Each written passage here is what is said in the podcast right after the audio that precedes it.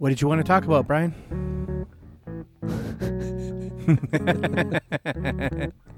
you said just start.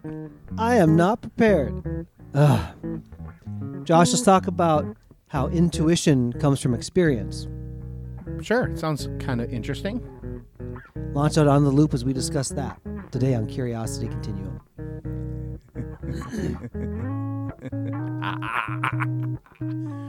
All right, are you you got your show notes up? I do. Okay.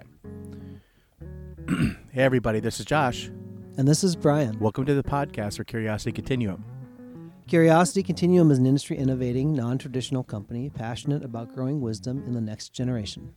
We are the essential bridge between the analog and digital worlds by building collaborative communities that unleash the power of adaptive expertise and innovation needed to thrive in the 21st century. We combine and mix essential elements needed to empower people to succeed in new ways, not possible outside of a creative, thoughtful, diverse community of fellow curious people.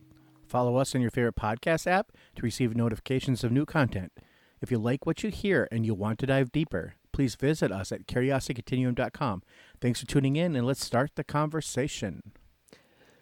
I heard this phrase in a conversation and I really found it really interesting. I wrote it down in my notes and I kind of just ruminated on it.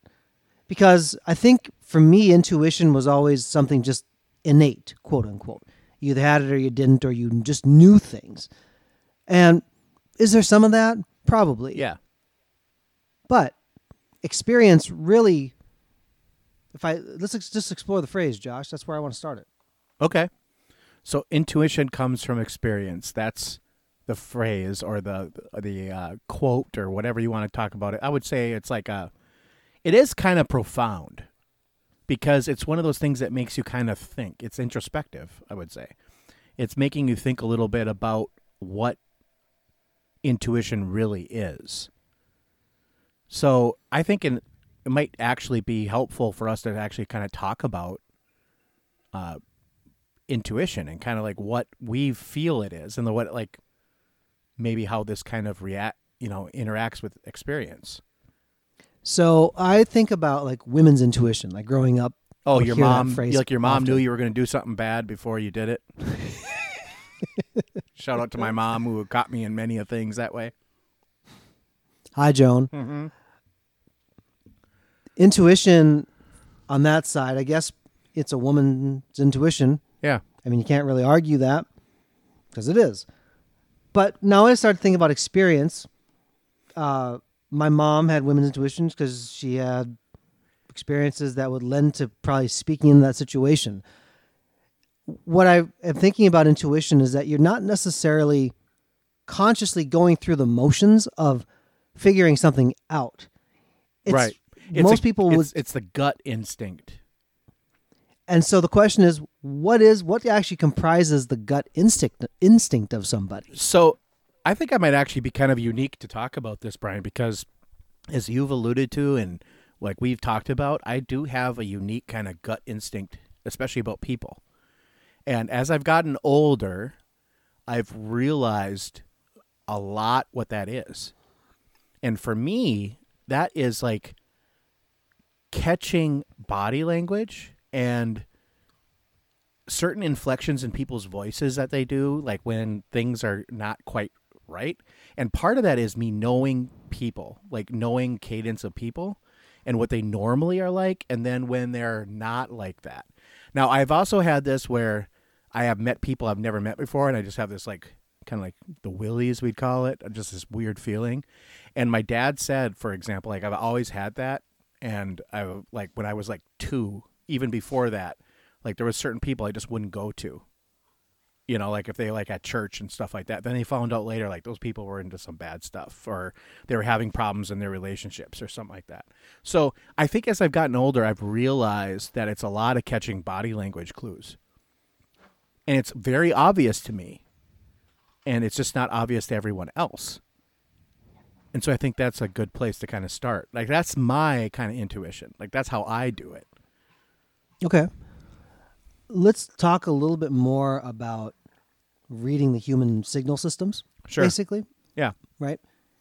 You're a very studied person, whether you set a book down and say, now I'm going to study for 20 minutes. Like you just naturally always very curious and learning about your environment. Right. And, you know, being a, a scientist of sorts that you are, you can observe a change. When I introduced this element, this happened. Right. Or when something happened. Um, how did you explain this to people when you were right? This is this is funny to me. I, there are times growing up when you read a situation and you're like, "Well, yeah, I knew that like 3 months ago, Brian." I'm like, "I didn't know that." Right. But my experience was different than yours and I'm I'm wired different than you. Honestly, growing up, like I didn't explain it. I just kind of like lived with it. You know what I mean? Like in my adult life, I've learned to uh, leverage that in conversation and also for my advantage for things. Like if I needed something from somebody, I would kind of know the right time to approach them just based on like the cadence of their kind of life going on because everyone does this kind of stuff like their life's going good they might be kind of like you know their personal life even if it's going good they might be kind of more open to uh, new things new ideas stuff like that. So i do and then and then you know there's some days you just see people and you're like like they're not going to be in a good mood today you know? And i mean we all have those ups and downs and that's just totally normal. But i think sometimes that where i've gotten really good is when people don't even realize that they're in a bad mood or they're not going to be compliant with something that we need as a, a group or at work or something and i'm just like i'm just going to leave them alone today and i'm going to talk to them later. Or i'll phrase a question way differently to make it seem like maybe it's their idea. And I, I always find that the self the kind of flattery kind of thing or you're just not really playing dumb but you're you kind of lead the person to the answer that you want. And that's a skill too You are a very gracious question asker where you're not telling voluntolding a lot of people. right There are times you've done it. I have done it most- because I've had to. Like sometimes we don't have the time. I don't have the I don't have the 3 days to get you to this problem. Like, you know, could you just please come with me on the journey, you know? But that's where I think like with when I do that kind of thing, Brian, like that is using my relation relationship currency. Like for that person, like that's you and me. That's not like me and a stranger, Sure, sure. you know?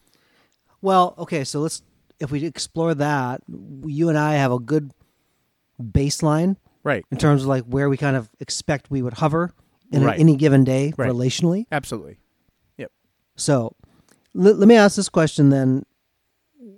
When you've been right or you've seen something, can you give an example of when you had an intuition about something, maybe like consistently wrong? And can you trace back to how it became a wrong intuition about something? Like systematically. I, I Yeah, I know I think about my own self. Yeah. Like almost like um what can I think of the word? Well, let me while you're thinking, let me Go jump. Yeah, let me jump ahead. in. Jump. Yep. as I've uh, gone to counseling throughout my life and talked to counselors about different subjects for me, when you have an adaptation in your understanding, you're doing that because the purpose is to stay attached to your family, right? Right. So you're you're safe, secure, you're accepted, those type of things. Now, I have wrongfully read motives because I read a motive into the situation. And I for example, with so an, like a marital example with my wife and I, I you're laughing. I. I get the same example. So yeah. I would tell her like what I heard. Now it's not what she said, but Yeah. what I'm hearing is an interpretation of something, and so I'm intu. I would you say well you're listening wrong, but I'm intuiting the outcome wrongly because I haven't caught the erroneous input, and it will come from me. It comes from the fact that I may not assume that she's on my side on a particular thing when Sabrina is on my side. Right. She's coming to that a different way. Correct. Yep. And I'm approaching it from I don't think anybody's on my side. Now some of that was just in the outworking of me growing up. that was like I don't assume you're on my side. Right. You have to like almost show me that you are. Now that gets really tiresome over the course of time if you don't actually like say is this actually a trusting relationship yes or no. But I had to go back and say I intuited that wrong because there was something in the the I'll put it in the ingredient set that made up the intuition that had to be adjusted. Sure. So like that is something I'm gonna be honest is that that doesn't happen to me as much anymore. Uh, it, when it does happen, it is in my marriage. It's it's like it is the difference between my wife and I. You know, it will be like Brian said, like the. It's it's almost like when you're when you ask your wife what's wrong and she says I'm fine, but she's not fine. She's fun. telling you she's not fine, but she said the word fine. So that is the point of inflection. And I've gotten to the point where like for- I'll just take that same example. Like if if that happened, like my wife said I'm fine and says it like that, like that very hard fine. I have gotten to the point now where I'm like, okay, you're fine. And I just kind of like go on with my normal day.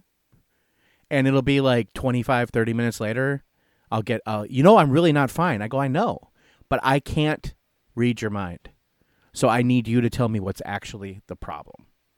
I don't understand basically screaming or temper tantrums, you know? So it's like it's it's almost like like, like when a 2-year-old comes up to me screaming or a 3-year-old and they can talk and I'm like and they're screaming and I'm like, "Okay, calm down. You know, I don't understand screaming. What's wrong?" And like well it may take a long time, but we get to what's wrong, right? And so I'm not trying to be like a total like a hole, you know. I'm just like trying to I'm just really honestly trying to bridge a gap of communication with words because that's what I understand. And I'm good with, I'm good at using words, but I'm also good at the body language and everything. Like I understand she's not fine, but I don't want to sit there and start guessing because I'm like, oh, was it with this interaction with this person today? Oh, was it this? Was it that? Because that just gets somebody more angry because you don't know what's wrong with them, right? It's like mm-hmm. I don't know. You have to tell me. So let me. I'm going to build on that because the intuition actually reminds me of when I learned how to tune a bass with harmonics. Sure. So for the non-musicians in the bunch, you have like a string, like strung over the course of like a stringed instrument, and when you symmetrically start to divide this up, the string vibrates actually not one big vibration. It kind of vibrates in parts, and so there's orders of harmonics. So you're hearing like the octave above and the third above and the fifth above. There is a way on a bass using the harmonic on a seventh fret position on a higher string and the fifth fret position on the, the string right below it, even you're tuned standardly, that it's the same note. Okay? And if you know to listen for the number of vibrations between the two, you can say, This is, I'm closer to being in tune with these two strings, or I'm further apart. So, and that's what like an auto tuner does, right? Well, yeah, uh, well, for auto tune, like in production, it'll say, I'm close to this, I'm going to pull it up to something, right? Right. Okay. What you what you have to hear in two s- string pitches is I'm going to hit one and I'm going to make that go and I'm going to make the other one go. And it's a comparative. right. And Okay. before I knew to listen for it, I, it just blew past me. I'm like, I need a tuner. I need something to tell me what's wrong. Now I can listen to it. I don't need a tuner, and I can at least get a relative gauge about how those two strings are in pitch to one another, right? Uh, as over the years, as I've gotten and I've heard the pitch again and again, I can say this bass is flat or sharp because I've heard it again and again. So I've picked up on the core components that help me get to an indecision because I've learned to pay attention to it. And some of that you learn. I think some of it, like growing up with a family, did Josh, you probably had to learn, like, is this a good emotional situation? Is it a bad emotional situation? Right. And I was an only child, so I didn't have any other things outside myself to probably gauge that as much as you did. To kind of wrap it back to what you were saying. Uh, for real. So like, yeah, like, I'm not really sure where you want to take it from here, Brian, because that's a Well, good I- wraparound. That's like a, a really good kind of, kind of like uh closing to kind of like that whole idea. But what else did you want to explore in this? I think for people to be aware that your intuition is tuned by the different things that you have Gone- caught that you have or go- been taught. Yeah. Yeah. And what it's trying to do actually is build shortcuts Sure. to interpret a situation or to read into it. And in the situations where you don't know the specifics about why somebody's fine or not fine, you may not know that. But you can probably guess something's not okay. Right. You could probably guess the size, the magnitude of the problem, and the, the dis-ease of the person. Sure. So when you think about your intuition or others' intuitions, think about the next level down. Like what informed that kind of quick matrix of shortcuts to be able to get them to a place? Yeah, I think it's a that's a good way to leave it, huh, Brian? Let's leave it there. All right, until next time, this is Josh And this is Brian. for Curiosity Continuum.